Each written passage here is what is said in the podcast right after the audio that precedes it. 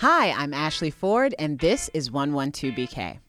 Coming up, the midterms are almost upon us, the most consequential in a generation. How one organization is working to get the vote out, and how you can help. For most of the country, there is a swing congressional district within 50 miles. Here in Brooklyn, uh, the nearest one is actually in Brooklyn. And then the rise of hate crimes. We'll talk about the racist attack overshadowed by pipe bombs in Pittsburgh. All it took for this dramatic increase in hate crime, all it took for this dramatic uh, explosion in open white supremacy was one presidential campaign to pull back the cover. And finally, what reality TV can teach us about race, class, and the human condition. The other thing I was interested in were these images, these representations like reality television and mm-hmm. trashy reality television right. that I argue were doing some incredibly subversive work in terms of depictions of women, um, depictions of masculinity. With only a few days before the midterms, canvassers across the country will be working feverishly to get out the vote in the crucial districts in an effort to flip the House. And while these are undoubtedly stressful times, what's refreshing is that you don't have to leave the region to get involved. Look no further than the tri state area. Here to tell us more about some nearby canvassing opportunities for this weekend is John Mallow, Senior Advisor at the Get Out the Vote nonprofit Swing Left. Thanks for coming on 112BK, John. Thank you for having me. It's so much fun to have you. John, can you tell me about some of the races you guys are involved in right now and how are you getting people involved, like voters? So Swing Left is involved in raising money and volunteer capacity mm-hmm. in about 84 districts across the country. Mm-hmm. For most of the country, there is a swing congressional district within 50 miles. Right. Here in Brooklyn, mm-hmm. the nearest one is actually in Brooklyn. Really? It's a small part of southern Brooklyn near the Verrazano Bridge and Staten Island. Mm-hmm. There's an amazing Democrat named Max Rose running in this district. Uh, he's a veteran with a Purple Heart. He is 31. Mm-hmm. He's super compelling. He, I think we've had Max on the show before. He's great, or I, or yeah. I'm a fan. Yeah, and and he has a real chance of winning, which is mm-hmm. amazing. It, it is true that Staten Island, which is the majority of the district, mm-hmm. is more Republican than the rest of the city. But there are more de- registered Democrats in Staten Island than there are registered Republicans. Wow. Um, it's just that there hasn't been as much turnout historically. Mm-hmm and he's a great, compelling candidate who I think has a chance to win in the district. Right. I can tell you from personal experience that I went canvassing there and I shot a video uh, with this amazing guy who was mm-hmm. also canvassing, and some voters were receptive, some weren't. Right. But there was some who said things like, "I'm Republican. I don't like to cross party lines, but mm-hmm. this year I'm not happy with the way things are going. I'm not happy with." Dan Donovan, who's the current uh, representative right. from that district, who's voted with Trump something like 89% of the time. Right and they may not be happy with the larger national sort of Republican platform, mm-hmm. and they're open to crossing party lines. So for somebody like me or Swing Left, whose focus is to flip the House, right. there's a real opportunity, and it's literally in the borough. What can someone expect of the experience of canvassing in a place like that with Swing Left? Well, the opportunities that we're trying to connect people with are primarily canvassing and, mm-hmm. and secondarily fo- phone banking. You can take the subway to these districts. There are also a lot of districts in northern New Jersey right. um, that have really interesting and varied races that are also competitive. Mm-hmm. Um, those you need to drive to, but they're still close. You know, canvassing, you go to the, ca- the campaign office. Now it's done with apps. Mm-hmm. So you'll download an app on your phone and they'll give you a set of addresses that you are going to go try to contact voters at. Wow and it comes into your i've done it. It's like it, it comes into this app and the app allows you to input information about mo- a lot of times it's not home.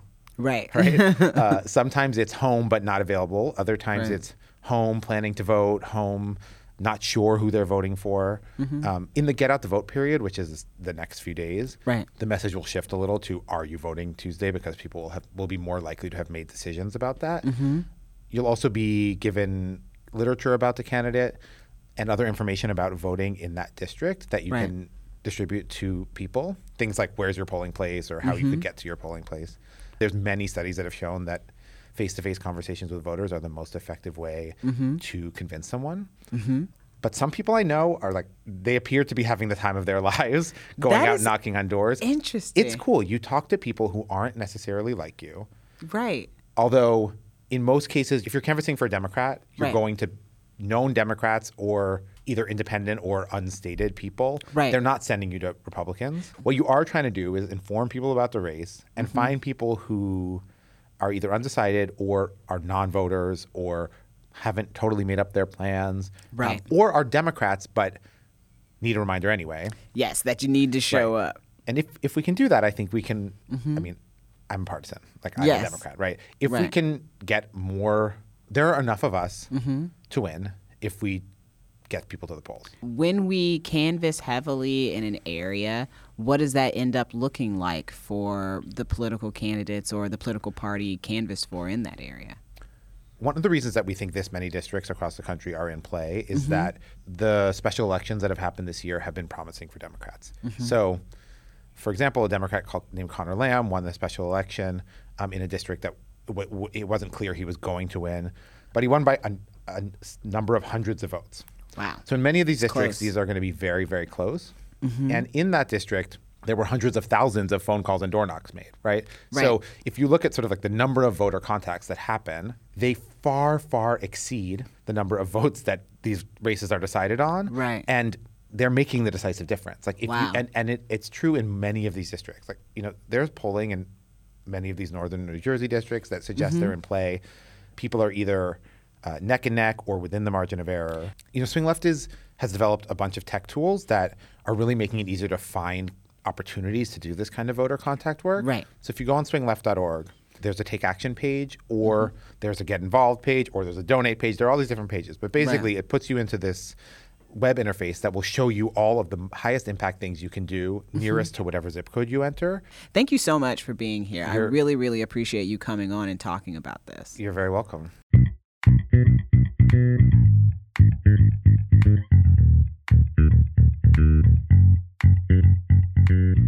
Pipe bombs and a massacre in Pittsburgh were pretty much all we had the bandwidth to talk about last week in America. So you had to be paying close attention to hear about another dreadful crime that occurred. A white man with a gun tried to gain entry to a predominantly black church in Louisville, Kentucky suburb. But the doors were locked. So he headed to a nearby supermarket where he encountered Maurice Stallard, a black man unknown to him, and shot him multiple times. He then went to the parking lot and shot Vickie Lee Jones. There were reports that another white man with a gun confronted the shooter, who then said, Whites don't kill whites.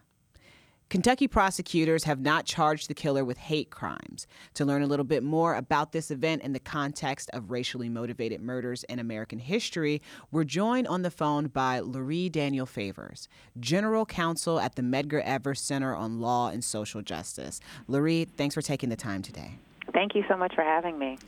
Now, it was already a crazy news week when the shooting in Kentucky occurred. Yeah. Um, when and how did you first hear about it, and what were your immediate thoughts?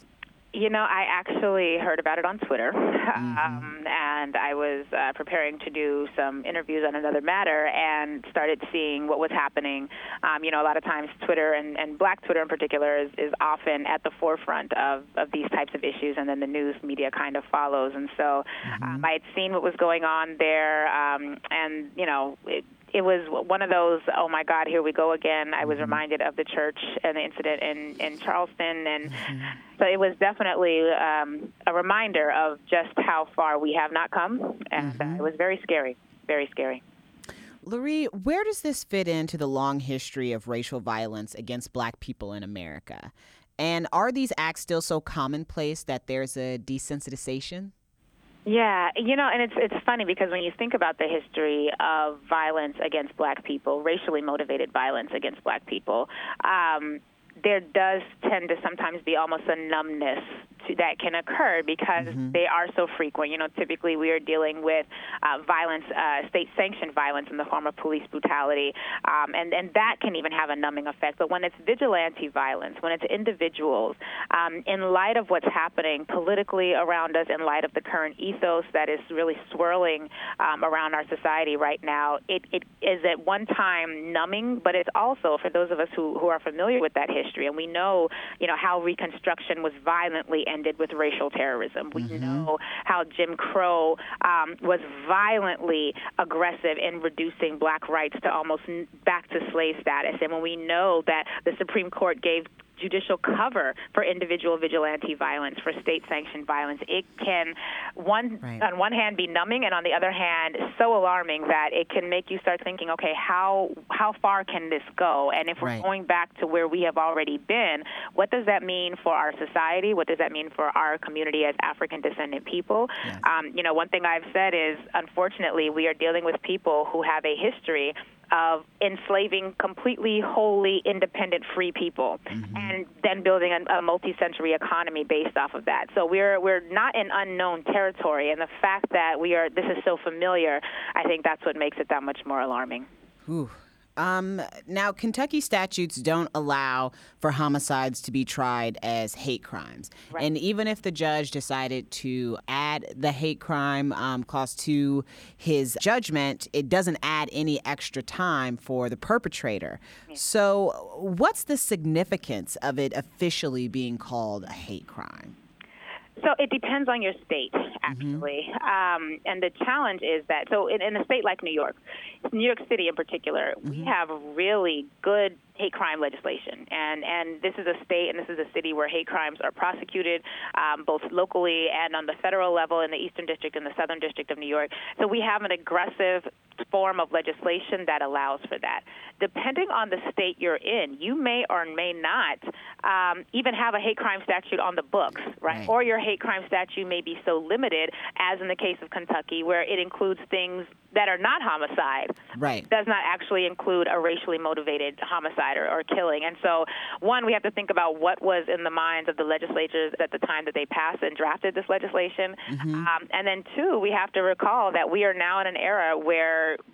because of the overabundance in weaponry in the hands of people who may or may not have mental health issues, people who may or may not be able to control their anger, their emotion, mm-hmm. and they're able to sort of just whip out uh, literally an AR 15, a weapon of mass destruction and not be prosecuted with a hate crime, that really speaks to the notions about race and about justice within each particular state. Right. So, in the, in the case of Kentucky, a hate crime designation would only occur if the judge made that determination at sentencing. Mm-hmm. Um, it doesn't necessarily add any extra state time, but it may be useful if the judge wants to deny probation of, of the parole board um, upon uh, incarceration, wants to defer parole. That's wow. all a matter of how their statute was drafted.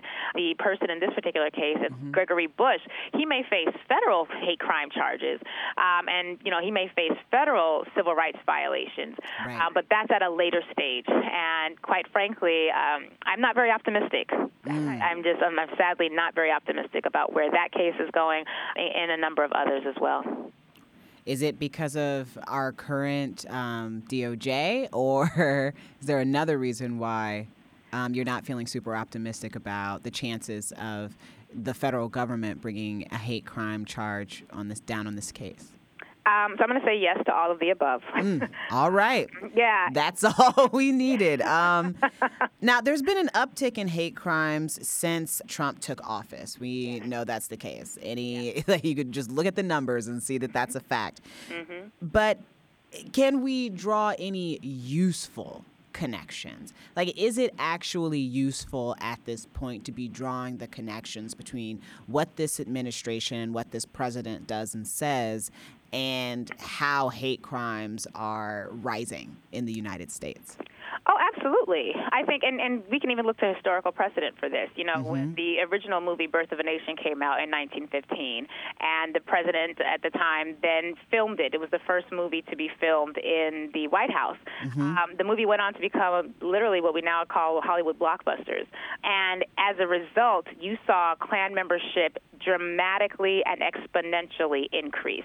When we're mm-hmm. talking about the hate crimes uh, that we're currently experiencing, um, I believe the Southern Poverty Law Center has noted that just in the first, I want to say, six months after the election, mm-hmm. they got more notifications and reportings of hate crime instances than they typically get within an entire year. Wow. We know that hate crimes are increasing primarily against black people, against Muslims, against immigrants, and we also know that the top three places where they're ha- where they're occurring is the workplace Mm-hmm. it's K through 12 institutions, and it's the university. So all of the institutions where we're supposed to have enlightened thinkers, people who have, you know, matriculated through some sort of educational process, and hopefully that educational process will prevent that type of you know of, of hate crime outbursts. That, those are actually the institutions where we're seeing the hate crimes increase the most. Right. Um, we saw this when President Trump announced his presidential campaign with yep. a racial screed against Mexicans and against mm-hmm. you know all host of non-white people. And as he has now identified himself as a nationalist, as he has you know decided that there are very good people on both sides. You know, mm-hmm. I'm going to quote Andrew Gillum and say, you know, I don't have to say whether you're a racist or not. The racists believe you're a racist. Listen. And so that is empowering them and energizing them and giving them fodder. I mean, we can look at David, folks like David Duke, the commentaries yes. they have made, where they have said, you know, I don't care what else this president does. Essentially, like he's on our side, and we're going to interpret this as we so wish. Yes. And eh, you know, I think it's one thing I always like to point out is that we have to really consider the fact that we have had, if you if you count the Civil Rights Act of, of 1965, the Fair Fair Housing Rights Act and the Voting Rights Act of mm-hmm. the mid 60s, we've had a good 60, 50 to 60 years of integration. Right. All it took for this dramatic increase in hate crime, all it took for this dramatic explosion in open white supremacy was one presidential campaign to pull back the cover. Hmm. So we really have to question how much progress had we made in those 50, 60 years? How sustainable was it when we know that from the time the Voting Rights Act was enacted, there had been actors who were working to decimate it, and they finally accomplished that in the 2013 Supreme hmm. Court case Shelby v. Holder.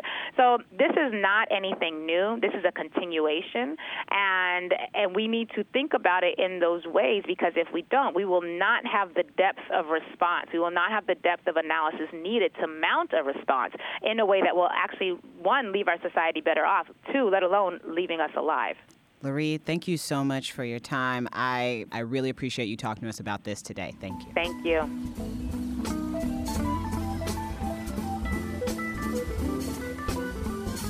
Up next, there's the conventional wisdom that negative portrayals of individuals who then become stand ins for groups, say black people, serve to perpetuate stereotypes. But a professor of media culture at the College of Staten Island has a slightly different take. In a new book, she explores the idea that disreputable representations of black people in popular media can pose questions about blackness, black culture, and American society in ways that more respectable ones cannot. Her name is Racquel Gates, and her book is Double Negative The Black Image and Popular Culture. We talked about it the other day. Here's that conversation. Racquel, thank you so much for joining us. Thank you for having me. It's really my pleasure. Can you talk to me a little bit about?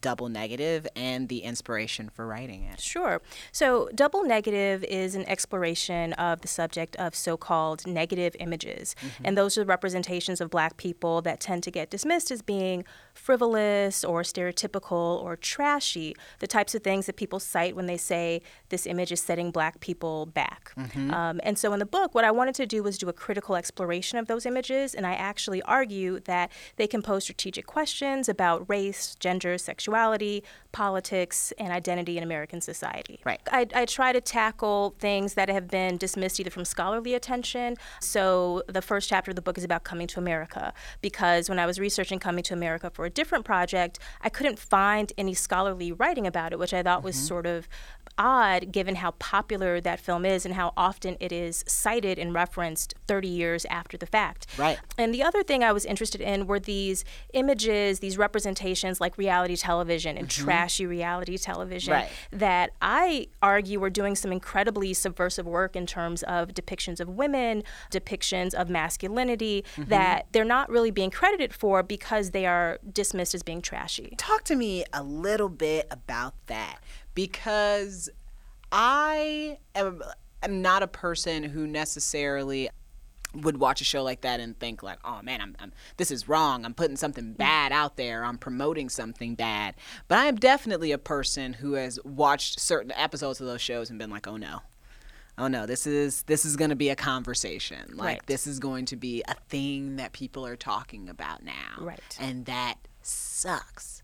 Right. Do you think most people lie somewhere around where I am? Or do you think most people are like, no, it's negative across mm-hmm. the board. Well, I think it's complicated to give mm-hmm. um, sort of a, a, an, an, easy answer. Um, right. But, you know, the, the, there's a reason that the cover of the book has Flavor Flav on it because part of it was really inspired by me watching The Flavor of Love and also following Flavor Flav's career resurrection on VH1 and, and, mm-hmm. and specifically with Flavor of Love, which got dismissed and panned everywhere as, you know, setting black people back. Um, right. And that's a whole other sort of issue that we can talk about. But mm-hmm. what I thought was fascinating about Flavor of Love is that there was so much discussion about the the negative representations, the antics of the women on the show. Mm-hmm. And when you watch Flavor of Love, if you sort of pay attention to the formal elements of the show, the music, the mise en scène, it's very clear that it is a satire. It's a satire right. of shows like The Bachelor. Right. And to me, there's something very powerful about criticizing the idea that women should be competing for an engagement ring. Right. And Flavor of Love, Flavor of Love is completely turning that on its ear. And to me, mm-hmm. that that is very subversive in terms of gender politics. Right. That's so interesting that you say that because not too long ago I was having a conversation with someone where that's essentially what I said was that I couldn't watch The Bachelor mm-hmm. because it took itself seriously. But I could watch Flavor of Love, Rock of Love, Charm School, you know, some of these shows that were on when I was in um, high school and college, when that really started to become like, I think, like the birth of that coming out of real world. But even the real world took itself seriously, right. you know, and these shows were satire, and I got that immediately. And it never occurred to me that there were people who thought these were meant to be taken seriously. Right. I think that part of that criticism of the shows is also selling the audience is short. I think that there's a there's an assumption that there's certain types of people who watch these shows and they're mm-hmm. not being mm-hmm. credited with being savvy viewers. Uh, Love and Hip Hop to me is is a good example of that, where the assumption is that the people who watch a show like Love and Hip Hop or Basketball Wives or I could throw in Mob Wives or any of the other shows on VH1 right. are people who don't get it or just watch it because they want to see the fights. Mm-hmm. And if you watch a show like Love and Hip Hop, which is constantly referencing the things that are happening happening off camera and on mm-hmm. social media because I believe those producers know that their audiences are keeping up with all of this extra textual information. The, yeah. the audience for the show is incredibly savvy, incredibly media savvy. Mm-hmm. And to think that they're not reading the nuances of these shows, I think is selling them short. Can you talk to me a little bit about formal negativity? Formal negativity, sure. So, formal negativity for me it's a concept I talk about in the book where there are certain structures in sort of classic Hollywood sim- cinema mm-hmm. that we equate with um, quality or a, a, film or television show being good. And mm-hmm. one of those is, for example, the idea of the A plot and the B plot in a mm-hmm. film. And so if you've seen a romantic comedy is a good example of this, right? The A plot is always the main characters, it's the love story, and the B plot are sort of the, the supporting characters where the comic relief happens. Mm-hmm. So, classic Hollywood cinema says that you pay attention to the A plot. That's what matters. Now, a film like Coming to America complicates this right. because you have an A plot and a B plot. And it's complicated because Eddie Murphy plays roles in both the A plot and the B plot. And so, right. what I argue is that the focus of the film is not as clear. And right. what you see when you study a film like Coming to America is that all of the lines that people cite, all of the scenes that people reference, they're all out of the B plot, not the A plot. Yes. Um, so, an example uh, that I often cite is that Coming to America ends with this fairy tale wedding. That's mm-hmm. how you end a you know a Hollywood romantic comedy with the big fairy tale wedding. Right. But that's never what people reference. They always reference the failed engagement that mm-hmm. happens in the mm-hmm. beginning of the film. Yep. And, and she's your queen to be. Absolutely. Yes. I mean, in the book, I talk about the number of times that gets referenced. I mean, Snoop Dogg and his wife, they throw um, a Coming to America themed birthday party for their son when he turns 16. Mm-hmm. Kandi Burruss on The Real Housewives of Atlanta models her wedding off of that engagement scene from Coming to America. Right. Nobody references the fairy tale you know actual wedding that happens. Nope. And if we're only sort of doing this through a conventional way of understanding film and media, we miss all of the really interesting things mm. that are happening in coming to America. So there was a 2011 study called Media Representations and Impacts on the Lives of Black Men and Boys. Um, and basically, the findings came to the conclusion that negative mass media portrayals were strongly linked with lower life expectations among black men. Now, I read something like that, and I don't think what you've written refutes it. I just think it goes deeper. What do you think?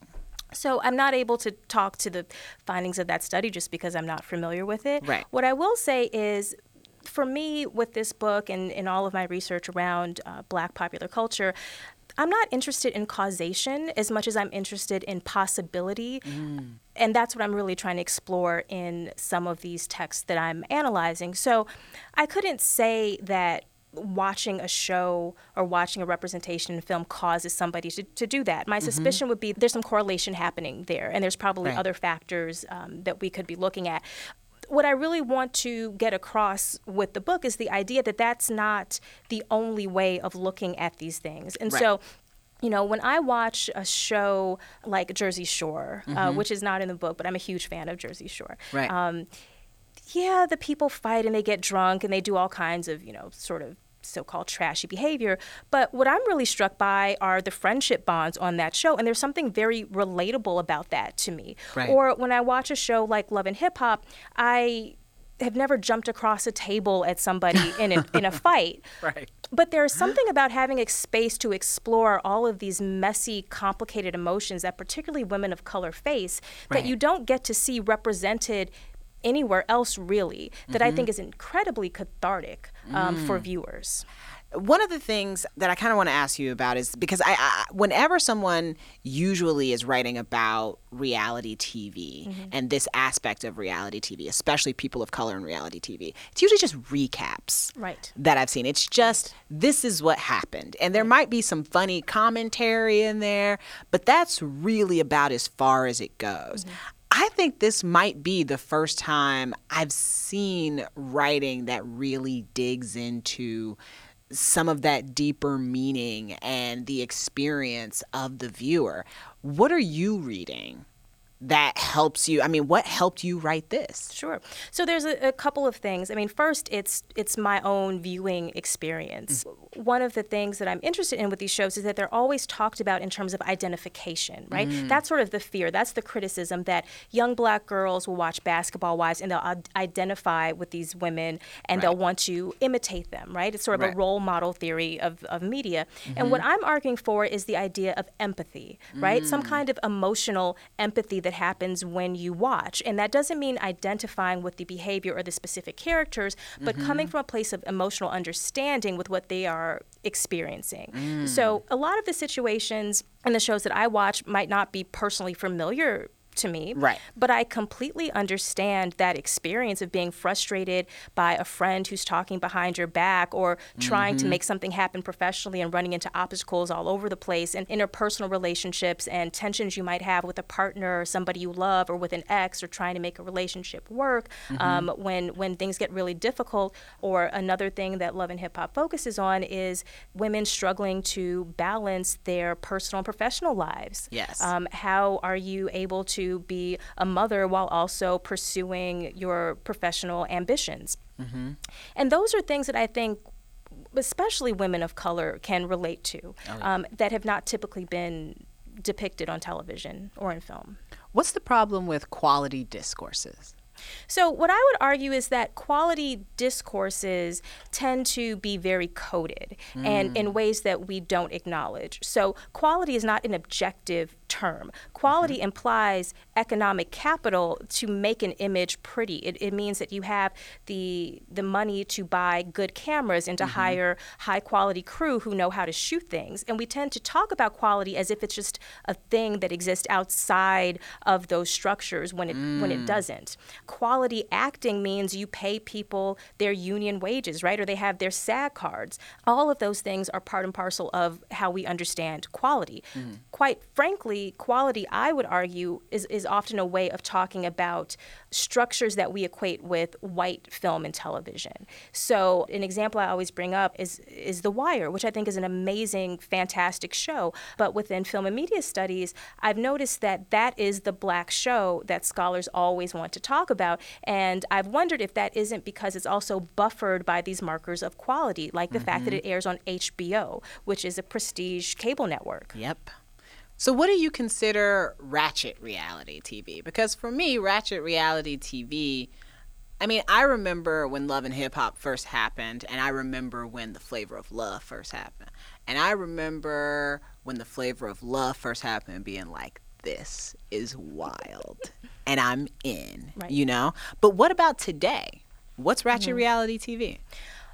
You know, I don't necessarily know that I have a definition of ratchet as much mm-hmm. as I try to understand what the broader discourse is understanding as ratchet. Right. Right. And so to me, right now, ratchet reality television, which I would put in quotes, is all of the VH1 shows, right? Mm-hmm. Um, Basketball Wives, Love and Hip Hop, those types of things. Right. Those are what I would consider to be ratchet reality television shows. Yep.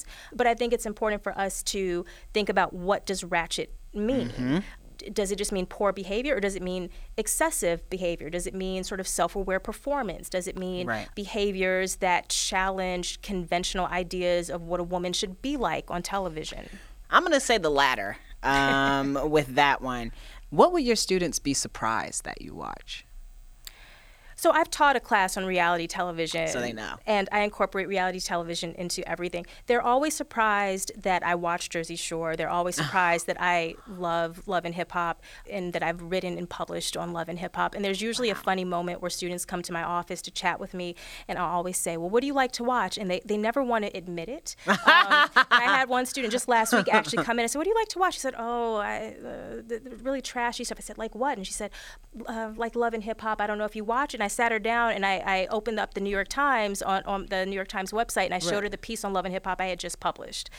Oh my gosh, were you like, girl, let me tell you about Lyrica and A1. Oh, I told her, I said, because... close the door, sit down, get comfortable, let's chat about what's happening with Safaree.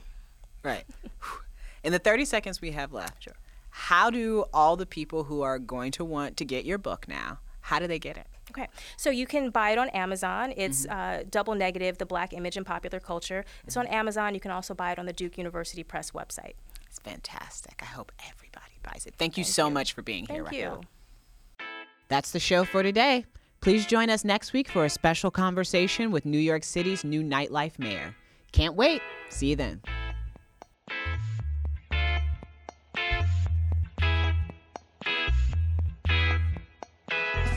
112BK is hosted by me, Ashley C. Ford, and is written and produced by Ross Tuttle.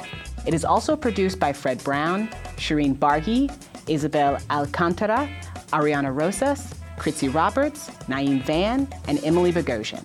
It is recorded by Clinton Filson Jr., Eric Hogaseg, and Antonio M. Rosario. And it is edited by Mira Al Rahim. Our executive producers are Aziz Isham, Jonathan Leaf, and Sasha Matthias.